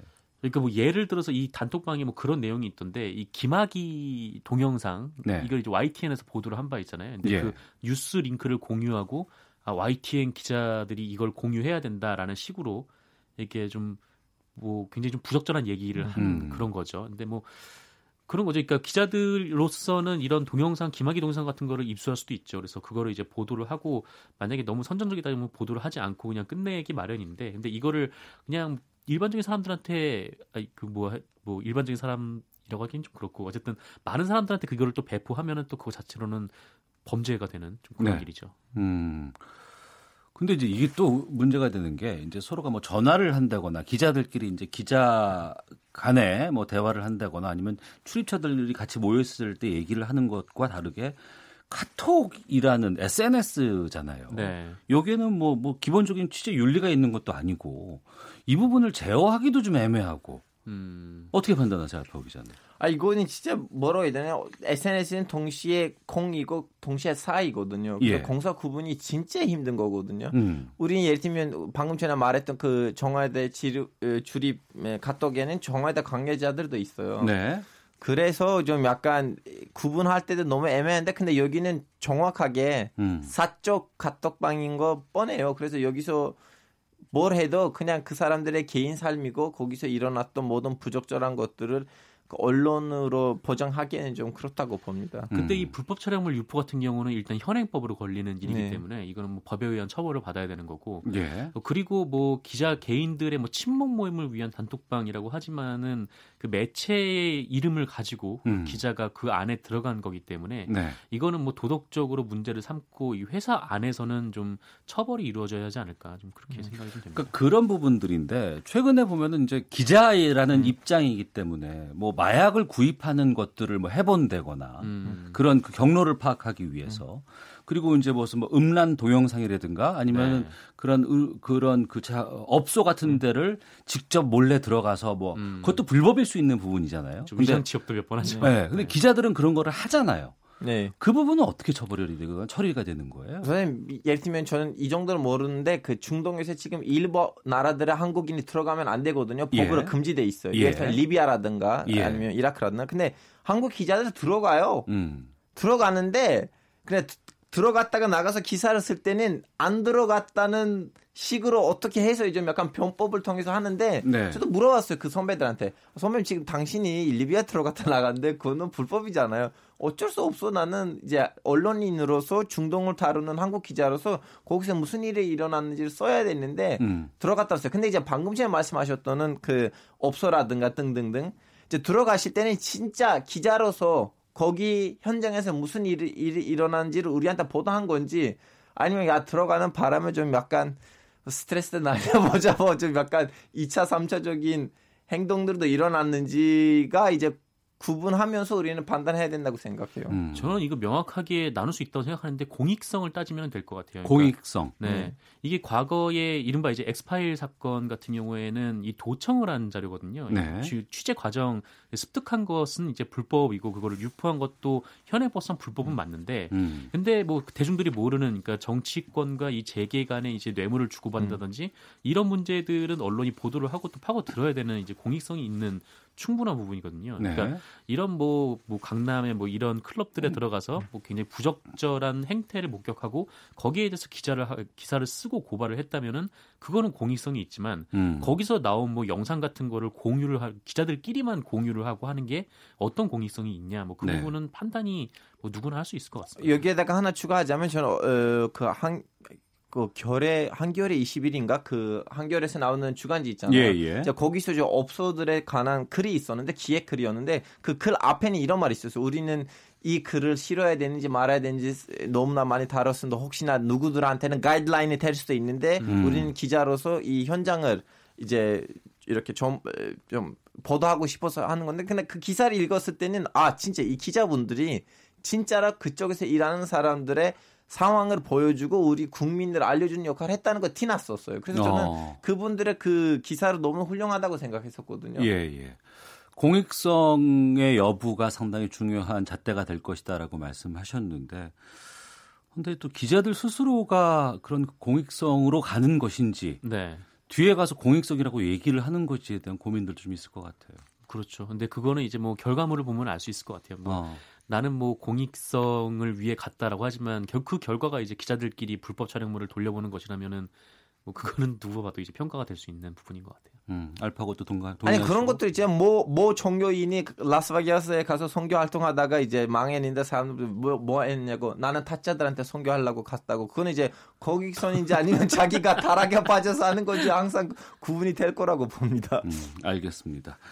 오늘 핵심 단어는 공익성으로 얘기를 해야 될 것 같은데요. 1927님, 그런 기자들의 단톡방과 정준영 단톡방이랑 무슨 차이가 있는 건가요? 음. 불법 동영상을 올렸다면 그 기자도 범죄자 아닌가요? 맞아요. 기자가 특권은 아니잖아요. 라는 의견 주셨습니다. 정상근 전 미디어오늘 기자, 자만 아메리카의 알파고 신하 씨 외신 기자와 함께 한 주간의 미디어 비평 마치도록 하겠습니다. 두 분 말씀 고맙습니다. 네, 감사합니다. 헤드라인 뉴스입니다. 선거제 개편안 등의 패스트트랙 지정을 둘러싼 여야 공방이 지속되는 가운데 패스트트랙 지정의 핵심 키를 쥐고 있는 바른미래당은 오늘 오후 5시 의원총회를 열어 당내 갈등 수습 방안을 논의할 예정입니다. 김정은 북한 국무위원장이 오늘 러시아 블라디보스토크 교회의 한 식당에서 올레 코제미아코 연해주 주지사와 오찬을 함께했습니다. 김 위원장은 오늘 오후 전용 열차를 이용해 북한으로 돌아갈 것으로 예상됩니다. 남북 공동 유해 발굴을 위한 기초 작업이 진행되고 있는 강원도 철원 비무장지대 화살머리 고지에서 6.25 전사자로 추정되는 유해 17점이 추가로 발견됐습니다. 사립유치원 개학연기 투쟁을 주도했던 이덕선 전 한국유치원 총연합회 이사장이 불구속 상태로 재판에 넘겨졌습니다. 마약 혐의로 구속영장이 청구된 가수 박유천 씨의 구속 여부가 이르면 오늘 밤 결정됩니다. 지금까지 헤드라인 뉴스 정한나였습니다. 이어서 기상청의 강혜종 씨 연결합니다. 네, 먼저 미세먼지 정보입니다. 오늘 대기 확산이 원활해서 전국의 대기의 질이 좋겠습니다. 현재도 좋음 단계 보이는 곳이 많고요. 내일 역시 대기 상태가 대체로 청정하겠습니다. 서쪽 지방의 비는 거의 다 그쳤고 인천 수원에 비가 약하게 오락가락 하고 있습니다. 오늘 영동과 경북 동해안 쪽은 동풍의 영향으로 밤까지 비가 이어지겠는데 양은 5에서 20mm로 얼마 되지 않겠습니다. 한편 충청 내륙과 남부 지방도 오후부터 밤사이 비가 조금 내리겠는데요. 양은 5mm에 불과하지만 대기 불안정으로 인한 강수기 때문에 천둥, 번개, 돌풍이 동반되는 곳 있겠습니다. 시설물 관리에 유의하셔야겠습니다. 이번 비는 강한 바람과 또 낮은 기온 을 초래하겠습니다. 오늘 낮 기온 서울 13도에 머물겠고 전국적으로 12도에서 17도 분포. 내일 아침 기온은 서울 7도 등 전국적으로 1도에서 10도의 분포. 낮 최고 기온 서울 17도 등 17도에서 20도의 분포가 되겠습니다. 강풍이 내일까지 이어지기 때문에 계속해서 쌀쌀한 날씨 감안하셔야겠습니다. 내일은 대체로 맑겠고 제주도만 약하게 비가 내릴 가능성이 있습니다. 지금 서울의 기온은 11도, 습도는 70%입니다. 지금까지 날씨였고요. 다음은 이 시각 교통 상황 알아보겠습니다. KBS 교통정보센터의 오수미 씨입니다. 네, 이 시각 교통정보입니다. 이제 곧 오후 2시부터는 여의도 국민은행 서관 앞에서 집회가 있을 예정입니다. 이 집회 준비 관계로 통제 구간이 생겼는데요. 여의대방로, 여의 지하차도에서 국회 앞 삼거리 방면으로 전면 차단이 되겠습니다. 우회 이동을 하시기 바랍니다. 이 밖에 서부간선도로 도심 쪽으로는 신정교부터 목동교 아래까지 정체가 계속 이어지고 있습니다. 반대 외곽 안양 방면으로도 목동 일대와 고척교를 지나 금천까지 느리게 이동을 합니다. 연결되는 서해안고속도로 목포 쪽 진입해서도 서평택 나들목에서 정체가 되고 있는데요. 서해대교 부근 3차로에 고장난 대형 승합차를 처리하고 있어서 여파가 따르고 있어서 그렇습니다. 경부고속도로는 수도권 안에서 경체가, 정체가 계속되고 있어 서울 백면 기흥동탄에서 주춤하고 수원과 양재에서 반포 구간으로 천천히 지나가고 있습니다. 지금까지 KBS 교통정보센터였습니다.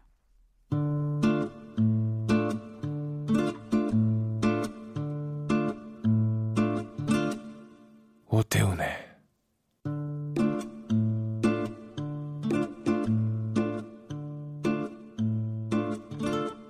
시사본부.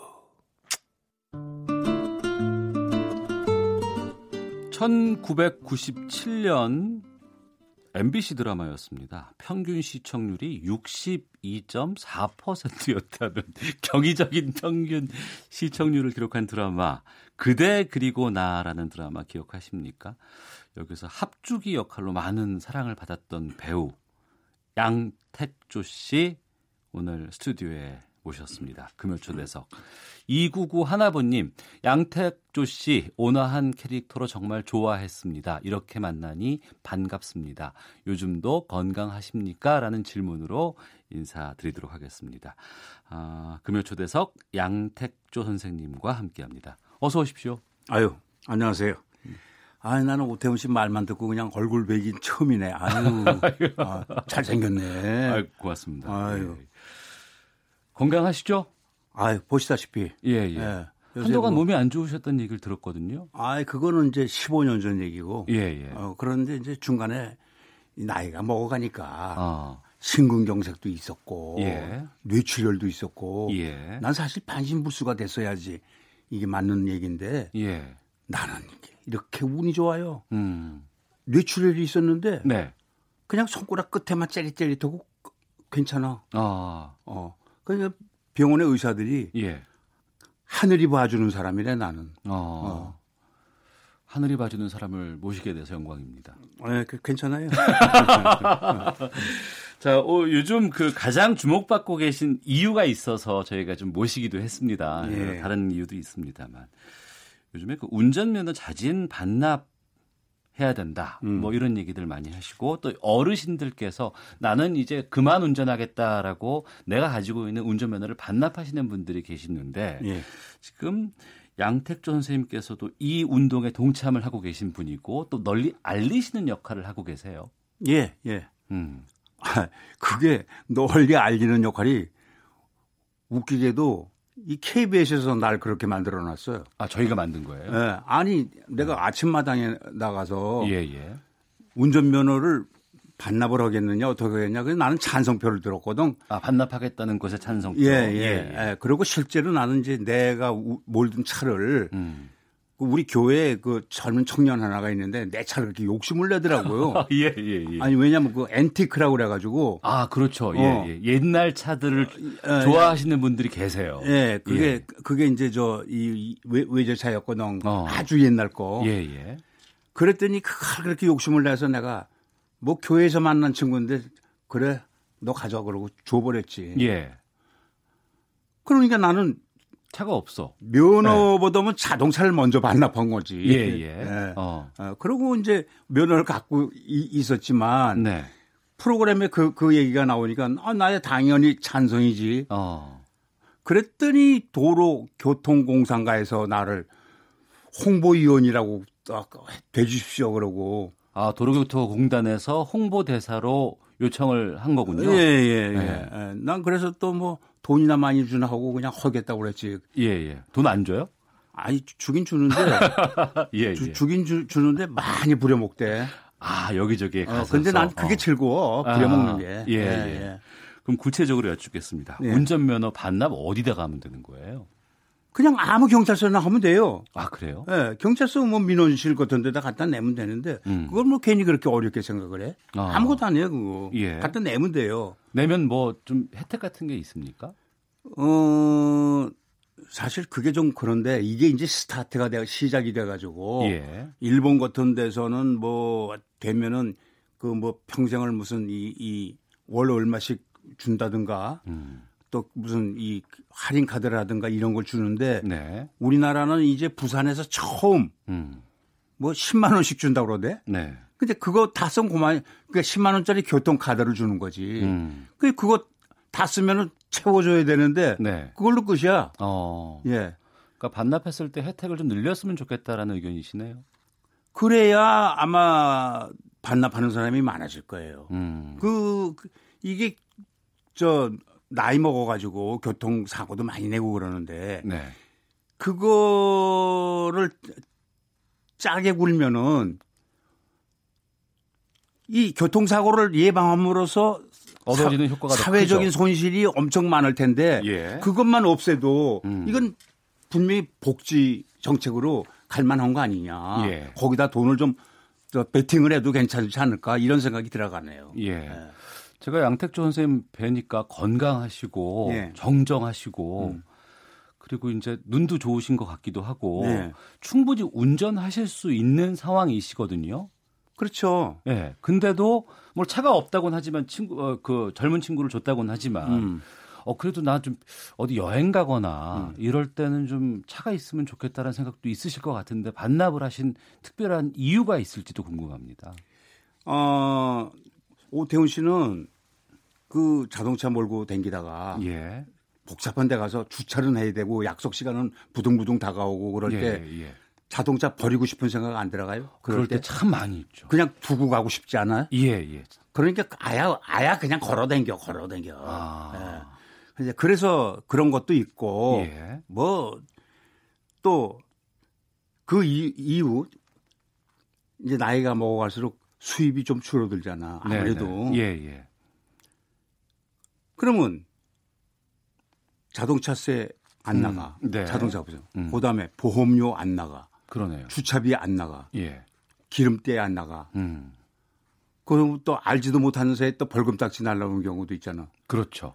이것만 해도 용돈 늙어서 용돈이 얼마나 절약이 되는 거예요, 이게. 아, 대중교통도 네. 잘돼 있고. 그럼. 예. 아, 우리나라 교통이 세계에서 제일인데. 예. 그걸 이용해야죠. 그러고 나는 이제 좀 특별히 또 그 계기가 있다면은 네. 집이 또 이 저 역세권이야. 아, 예. 예. 예. 어. 그래서 나오면 지하철역이고 그러니까 음. 지하철역 저 역세권에 안 사는 사람은 좀 불평을 하시겠지만 네. 나, 나는 그래서 또 뭐 아쉬운 게 없어요. 음. 예. 그리고 걸어다니면 얼마나 즐거운데 건강도 아는 사람도 이렇게 만나면 서로 웃고 예. 어. 어. 시간에 쫓길 일도 별로 없으니까. 아, 그러면 아유 그냥 뭐 완전히 상전 덩어리 하나 없어진 것 같아. 예, 예. 그러시군요. 어. 그렇게 해서 고령자 교통 안전 홍보 대사로 이제 여러 가지 활동들 하고 계시는 걸로 제가 들었어요. 예, 예. 주로 어떤 활동들 하세요? 뭐 어떤 활동이나마나 그냥 교통공사에서 네. 오래면 오고 음. 가려면 가고 예, 예. 그냥 어디 방송 가서 이거 방송해 그럼 가서 방송하고 음. 요새 뭐 내가 라디오도 별로 안 했는데 음. 요새 라디오 엄청 많이 하네. 뭐 섭외 엄청 오죠. 어, 아니, 예. 아니 그러니까 공사에서 시켰나 봐. 아, 니에요 아니에요. 불러내라고. 그러니까 저희가 그 어, 여러 가지 다른 방송이라든가 예. 신문 같은 거 보고 있으면서 아 이 아이템은 쭉 한번 꼭 모셔서 말씀을 듣고 싶다라고 해서 직접 요청을 한 거죠. 아, 그리고 또 뭐 느닷없이 무슨 신문사에서 네. 인터뷰라고 그래 가지고 음. 그거 저 면허증 반납했는데 뭘 그렇게 대문짝만하게 신문에다 내는지. 예, 예. 예. 아유, 그래서 좀 재미도 있어요. 어, 제2의 전성기. 면허증 반납했더니 제2의 전성기가 오나? 예. 한규봉님, 양택조 선생님 진짜 오랜만이네요. 반갑습니다. 3467님, 고령자 면허 반납 찬성입니다. 우리 집 근처에도 고령자 운전자 운전으로 사고가 난 적이 있었는데요. 제가 보기에도 좀 불안하더라고요.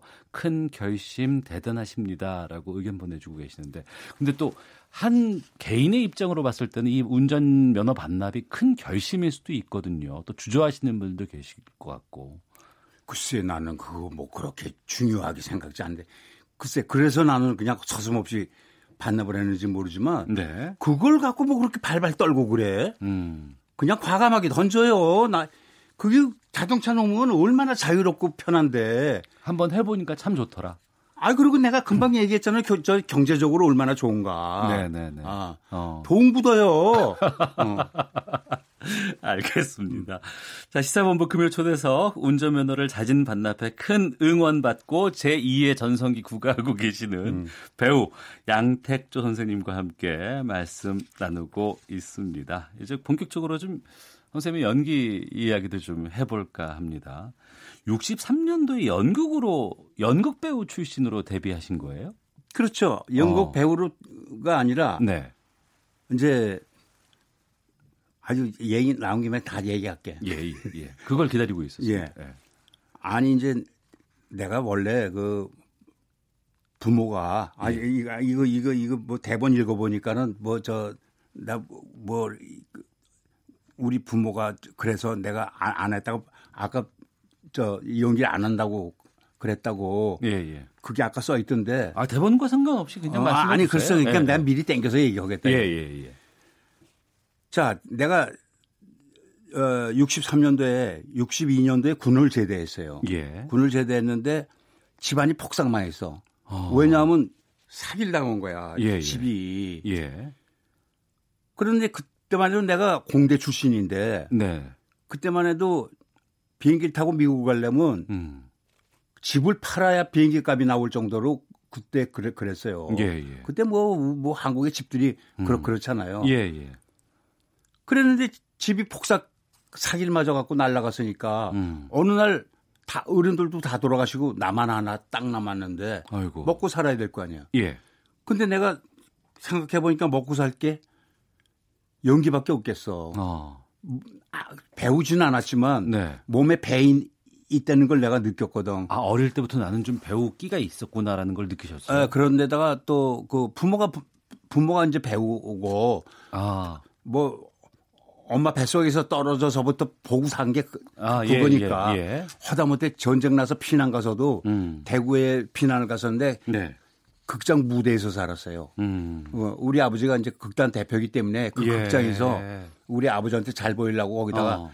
무대에다 세트로 방을 만들어 줘 가지고 거기서 네. 3년을 살았다고. 예. 그러니까 뭐 방문 열면 바로 연극 극장이거든. 음. 예, 예. 집안 전체가 다 그랬던 상황이었기 때문에. 그렇죠. 예. 예. 그러니까 할 수 있는 게 그것밖에 없을 것 같아 갖고 음.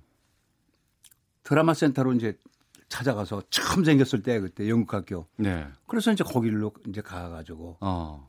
이제 시, 연기를 시작한 거죠. 그리고 나서는 또 그 동화 방송 거기서 성우도 하셨잖아요. 그게 이제 자 배우가 되려면은 네. 좀 얼굴도 좀 잘 먹고 영양이 좋고 그럴 텐데 63년 된 우리나라가 얼마나 아유 힘들 때였죠. 완전 거지판이었거든 정말 예. 여기서 내가 그 속에서 살으니 거지판의 거지가 얼마나 배가 고팠겠냐고. 예, 예, 예. 그러니까 이제 그 영양이 안 좋으니까 얼굴도 별로 안 좋고 그러니까 배우로 뽑히지도 않아. 어. 충무로에 나가니까 어 영화 영화 배우들 말이야 그 얼굴도 그냥 잘생기고 그 그렇게 예를 들어서 신성일 같은 얼굴이면 뭐 예, 좋은데 예. 어. 신성일이야 뭐 부모 밑에서 잘 먹고 잘 살았으니까 그랬는데 나는 진짜 굶다시피 하고 살았으니 예, 예. 그래가지고 의상도 없고 그러니까 배우는 포기하고 음. 조감독 생활을 했지. 아, 예. 연출적으로. 밥, 밥이, 밥이라도 먹고 살라고. 예. 그러다가 들락날락 하다가 보니까 어. 이제 영화를 만들어서 녹음실에 갖고 올라가서 보니까 예. 성우들이 또 옛날에 다 후시 녹음만 해요. 그렇죠. 예, 예. 후시 녹음하는 성우들이 말이야. 이건 영화 배우보다도 말을 못해. 연기를 못하고. 아니 더 잘해. 저 아, 돈을 더 잘, 아. 돈을 더 잘 벌어. 돈을 아, 돈을 잘 번다고요. 어. 그래서 예 예. 아 내가 저걸 해야 되겠구나. 음. 아니 얼굴이 못 생겼어도 다이얼로그는 되니까. 네네네. 네, 네. 그래가지고 이제 클립하고 들어갔죠. 어. 클립하고 들어가려니까 만만치가 않지. 네. 왜냐하면 성우들이 겐세요지. 예, 예. 일본 말로 겐세이지. 예, 예, 견제 예. 견제. 견제 예, 아, 견제라지. 예. 정정하겠습니다. 아이고 그래서 이제 예. 할수 없이 이제 방송국 시험을 봤죠. 음. 성우협회 입회를 하려고. 아 정식으로 돼야 되니까. 아, 그래서 네. 내가 저기 동양방송 들어갔던 거예요. 라디오. 음. 라디오. 아, 바로 되셨어요? 바로 됐죠. 성우 시험 봐서. 어. 40명인가 뽑는데 4천 명이 왔더라고. 예. 예. 그 이제 거기서 그래도 운 좋게 돼가지고. 어. 그리고 나와서 이제 이, 이 영화계에 후신녹음이니까 음. 후신녹음을 내가 완전히 섭렵을 해버렸지. 다 장악을 해버렸지. 예, 예. 돈 좀 안 주셨겠어요, 그래서? 금방 집 샀어요. 그러셨군요. 네. 그 이후에도 왕성한 활동 보여주고 계셨고 음. 영화에서도 뭐 투캅스, 뭐 청담보살 이런 뭐 영화라든가 또 네. 드라마에서도 많은 활약을 하셨는데 네. 죄송합니다. 주연보다는 맛깔나는 연기를 하는 조연이었다. 이런 평가들을 많이들. 어, 난 그 소리 들으면 말이야 좀 저항감이 생겨. 예, 예. 아니 왜냐하면 예를 들어서 네. 춘향전에서 이몽룡이가 주연이지. 예. 그럼 방자는 조연인가? 아, 거기도 엄청난 주연이죠. 예, 예. 그 배우낙도는 조연인가? 거기도 주연입니다. 예. 그렇죠. 악역이긴 하지만. 그러니까 네. 나는 예. 춘향전을 한다고 그러면 배우낙도나 방자 역할이 맞지 네. 이몽룡이는 안 맞잖아. 어. 그 이몽룡이 안 한다고 그랬고 맨날 막, 막갈라는 뭐 조연이라고 신경질나게 했습니다. 다시 수정하도록 하겠습니다. 그렇게 해서 어, 지금도 연기도 하시죠? 아니 물론이죠. 예, 예. 네. 어. 그렇게 오랫동안 뭐 40여 년 40여 년이 넘죠. 넘었죠. 네. 어, 내가 지금 나이가 80 하나니까 아. 스물 거의 어, 60년 가까이 지금 25살부터 했다 쳐도 예, 예. 뭐 65년. 어. 60년 넘게 연기하시면서 그 나이별로 아니면 시대별로 다 내가 갖고 있는 연기에 대한 느낌이 다르시고 또 이 연기를 돌아봤을 때 느낌이 또 다르실 것 같아요. 그렇죠. 네. 어, 다르죠. 어. 어. 근데 점점 점점 이상하게 나는 네. 좀 병적인 것 같아. 나이가 먹어갈수록 네. 뭘 이렇게 그 연기하고 뭐 이런 데는 게 기뻐 예. 막 아. 그리고 막 좀 이런 걸 표현한다는 게막 예. 흥분되고 그래. 아, 일로 보기보다는 정말 내가 몸으로 예. 막 아, 느껴지는 그럼, 그럼요. 예. 네. 어. 청취자 6344님께서 저 택시 운전사입니다. 양택조 선생님, 면허증 반납하면 택시 30% 할인권 드리면 어떨까요? 라고 의견 보내주시고, 많이들 그러면 동참하실 것 같고요.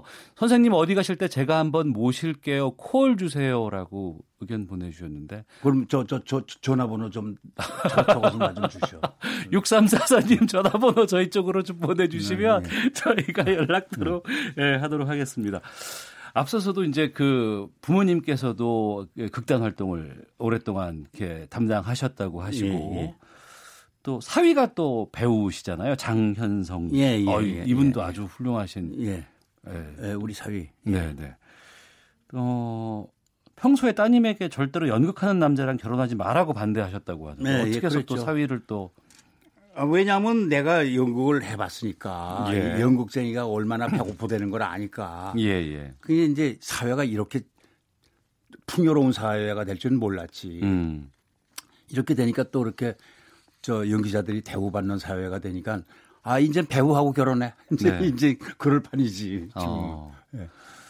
그러네요. 참 이 배우에 대한 대우도 참 많이 바뀌었고 예. 지금은 뭐 선망의 대상이고 많은 사람들이 하고자 하는 그러한 직 종으로 됐잖아요. 그렇죠. 예. 예. 그 근데 그 직업 배우만 배우가 저기 꼭 연기를 하는 게 아니라 예. 일반인들도 나는 허다못해 정치인들도 네. 이 연기라는 걸 한 번씩들 좀 해봤으면 좋겠어. 아 왜 그렇습니까? 예를 들어서 정치하는 사람들도 이런 연기 같은 걸 할 줄 알면 면은 음. 예를 들어서 어디서 무슨 연설을 할 때도 네. 참 멋있게 연설을 할 거고 음. 그리고 정치도 좀 드라마틱하게 하지 않을까. 예, 예, 아, 예, 예, 이런 생각을 해서 어. 아, 연기가 꼭 필요하다. 모든 네. 사람들한테. 어. 예. 알겠습니다. 아, 청취자 5879님, 느낌 있는 연기 진짜 너무 좋아합니다. 양택조 선생님, 건강하게, 멋지게 제2의 인생 대박 나세요. 라고 의견 보내주셨는데요. 아, 운전면허 반납 홍보대사로 활동하고 계시고, 앞서서는 또 그런 의견 주셨습니다. 여러 가지 혜택 같은 것들이 좀 많이 있어야 더욱더 이런 운동들이 활발하게 좀 펼쳐지지 않을까라고 말씀해 주셨는데 네. 시간이 벌써 다 됐는데 끝으로 음. 우리 국민들에게 어떤 배우로 기억되고 싶으신지 말씀 듣고 보내드려야 될 것 같습니다. 네.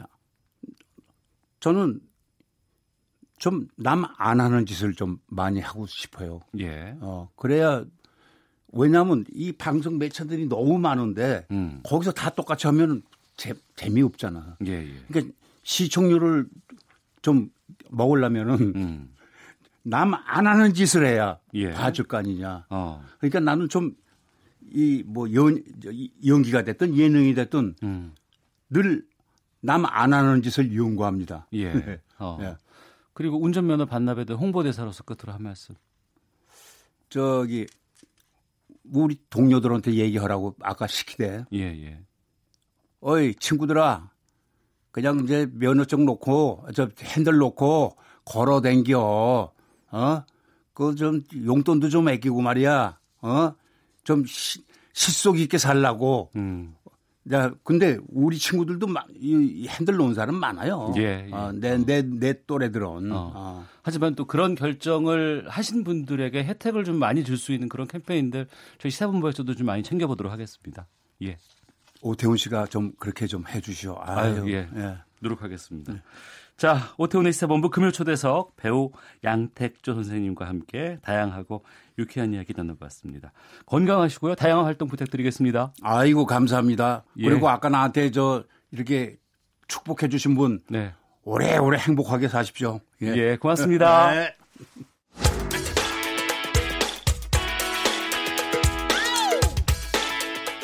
오태훈의 시사본부는 여러분의 소중한 의견을 기다립니다.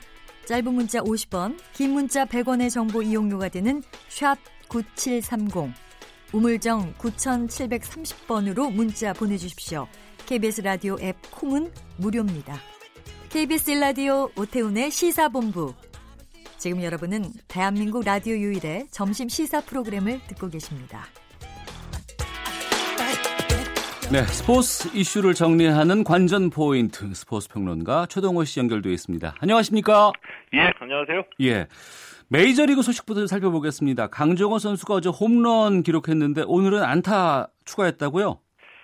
어, 예, 예. 피츠버그 강정호 선수 어제 애리조나 전이었거든요. 예. 시즌 4호 이 통산 40호 홈런을 날렸습니다. 음. 우리나라 선수만 따져보면은 메이저리그 개인 통산 홈런 역대 공동 2위 기록이고요. 예. 6회 말 솔로 홈런이었는데 이 홈런을 맞은 투수가 아, 지난해 이 SK를 한국 시리즈 우승으로 이끌었던 이 메릴 켈리 선수였습니다. 아, 예, 예. 예, 오늘 경기에서는 4타수 1안타 기록했고요. 시즌 음. 타율이 좀 저조하죠. 1할 7푼 1입니다. 자, 오늘 경기에서 피츠버그 0대 5를 패했고요. 오늘 패하면서 5연패입니다. 네, 팀이 좀 상황이 안 좋네요. 예. 그리고 LA 다저스의 유현진 선수도 내일 선발 등판하네요. 예, 맞습니다. 내일 오전 11시에 LA 다저스하고 피츠버그전이 열리거든요. 아, 그래요? 예, 이 류현진 선수 선발로 등판하고요. 강정호 선수도 선발 출전이 예상은 됩니다. 이 때문에 어, 메이저리그에서 류현진이 던지고 강정호가 어, 맞받아 치는 이런 투타 대결이 예상이 되고 있습니다. 이 류현진하고 강정호 선수가 32살 동갑이거든요. 예. 서로 잘 알죠. 또 2005년에 이 인천에서 열렸던 아시아 청소년 선수권 대회에서 청소년 대표팀 같이 뛰기도 했고요. 음. 어, KBO 리그에서는 이 류현진 선수가 강정호 선수에게 특히 강했습니다. 이 피안타율 1할 6푼 7리를 기록할 정도로 어, 류현진 선수가 강정호 선수를 압도했고요. 메이저리그에서 지금까지 두 선수가 만난 적은 한 번도 없습니다. 내일 강정호 선수가 타석에 들어서게 되면 네. 두 선수 간의 최초의 맞대결이 이루어지게 되는 거죠. 어, KBO 리그에서는 키움의 마무리 조상우 선수가 구원 성공률 100%를 기록 중이라고요? 어, 예, 대단하죠. 아이고. 키움의 마무리 투수 조상우 선수 어제 두산전에서 9회 등판했고요. 이 삼진 두개 잡아내면서 무실점으로 막아냈습니다. 시즌 11번째 세이브 기록인데 현재 세이브 1위, 1위거든요. 예. 근데 아직까지 시즌 초반이긴 하지만 현재까지 기록 보면은 엄청납니다. 12경기에서 1승 11세이브 기록 중이거든요. 어. 구원 등판해 가지고 단 한 번도 실패하지 않았습니다. 구원 성공률 100%죠. 어, 대, 어, 지금까지 대단한 기록이고요. 더군다나 지금까지 12경기에서 어, 무실점이거든요. 때문에 평균 자책점이 0.00입니다. 영의 네. 행렬을 이어가고 있고요. 어제 경기에서 SK 이 프리야구 순위는 SK가 1위로 올라가 올라갔고요. 이제 두산이 승률에서 뒤져서 2위로 밀려났습니다. 네. 축구 K리그에서는 지금 포항의 최수도 감독이 경질됐네요. 예, 맞습니다. 그 지난 15일에는 인천 유나이티드의 안데르센 감독 또 22일에 이 포항 스틸러스의 최순호 감독이 사퇴를 했습니다. 성적 부진 때문이거든요. 자, 포항이 10위, 인천은 11위인데 안데르센 감독은 7경기 만에 또 이 최순호 감독은 8경기 만에 경기를 당한 겁니다. 이 프로 세계에서 이 성적에 대한 책임을 묻는 거 이거 당연하게 느껴지기도 하거든요. 네. 그런데 이제 때에 따라서는 이 감독만의 책임이 아닌 경우도 있을 수는 있겠죠. 음. 어, 인천은 임중용 감독 대행, 포항은 김기동 감독을 어, 새로 선임했습니다. 네. 어, 손흥민 선수는 시즌 개인 통산 최다골 신기록 여부도 관심사입니다. 가능할 것으로 보시는지요? 어, 희망적이죠. 지금 컨디션 보면은요, 이 손흥민 선수가 2016, 2017 시즌에 21골, 이 시즌 개인 최다골 기록을 세웠거든요. 네. 올 시즌 현재 20골입니다. 어. 그래서 두 골만 추가하면 시즌 최다골 신기록인데, 어, 최근 두 경기에서 좀 주춤했죠. 무득점이었고요. 어, 프리미어 리그에서는 세 경기 남았고요. 유럽 축구 연맹급 챔피언스 리그 4강에 올라갔기 때문에 어, 1차전은 경고 누적 때문에 출전하지 못하고 어, 뭐 합치면은 최소한 4경기를 남겨놓고 있는 겁니다. 네. 이 손흥민 선수가 프리미어 리그하고 유럽 챔피언스 리그에서 아시아 선수와 관련된 기록은 모두 다 새로 작성하고 있거든요. 어, 올 시즌에 또 이 시즌 최다골 신기록 다시 한번 세우는지 기대를 해봐야 될 것 같습니다. 네. 그리고 취약 종목이죠. 육상 좀 다뤄볼까 하는데 아시아 선수권에서 메달을 한 개도 따내지 못했다고 들었습니다. 육상이 아시아 선수권 대회 노메달은 처음 아닌가요? 어, 맞습니다. 이 한국 육상이 이 아시아 선수권 대회에서 노메달을 그쳤습니다. 물론 이제 육상은 취약 종목인데 그래도 이 아시아 선수권 대회에서 메달을 한 개도 따내지 못한 것은 이번이 처음이거든요.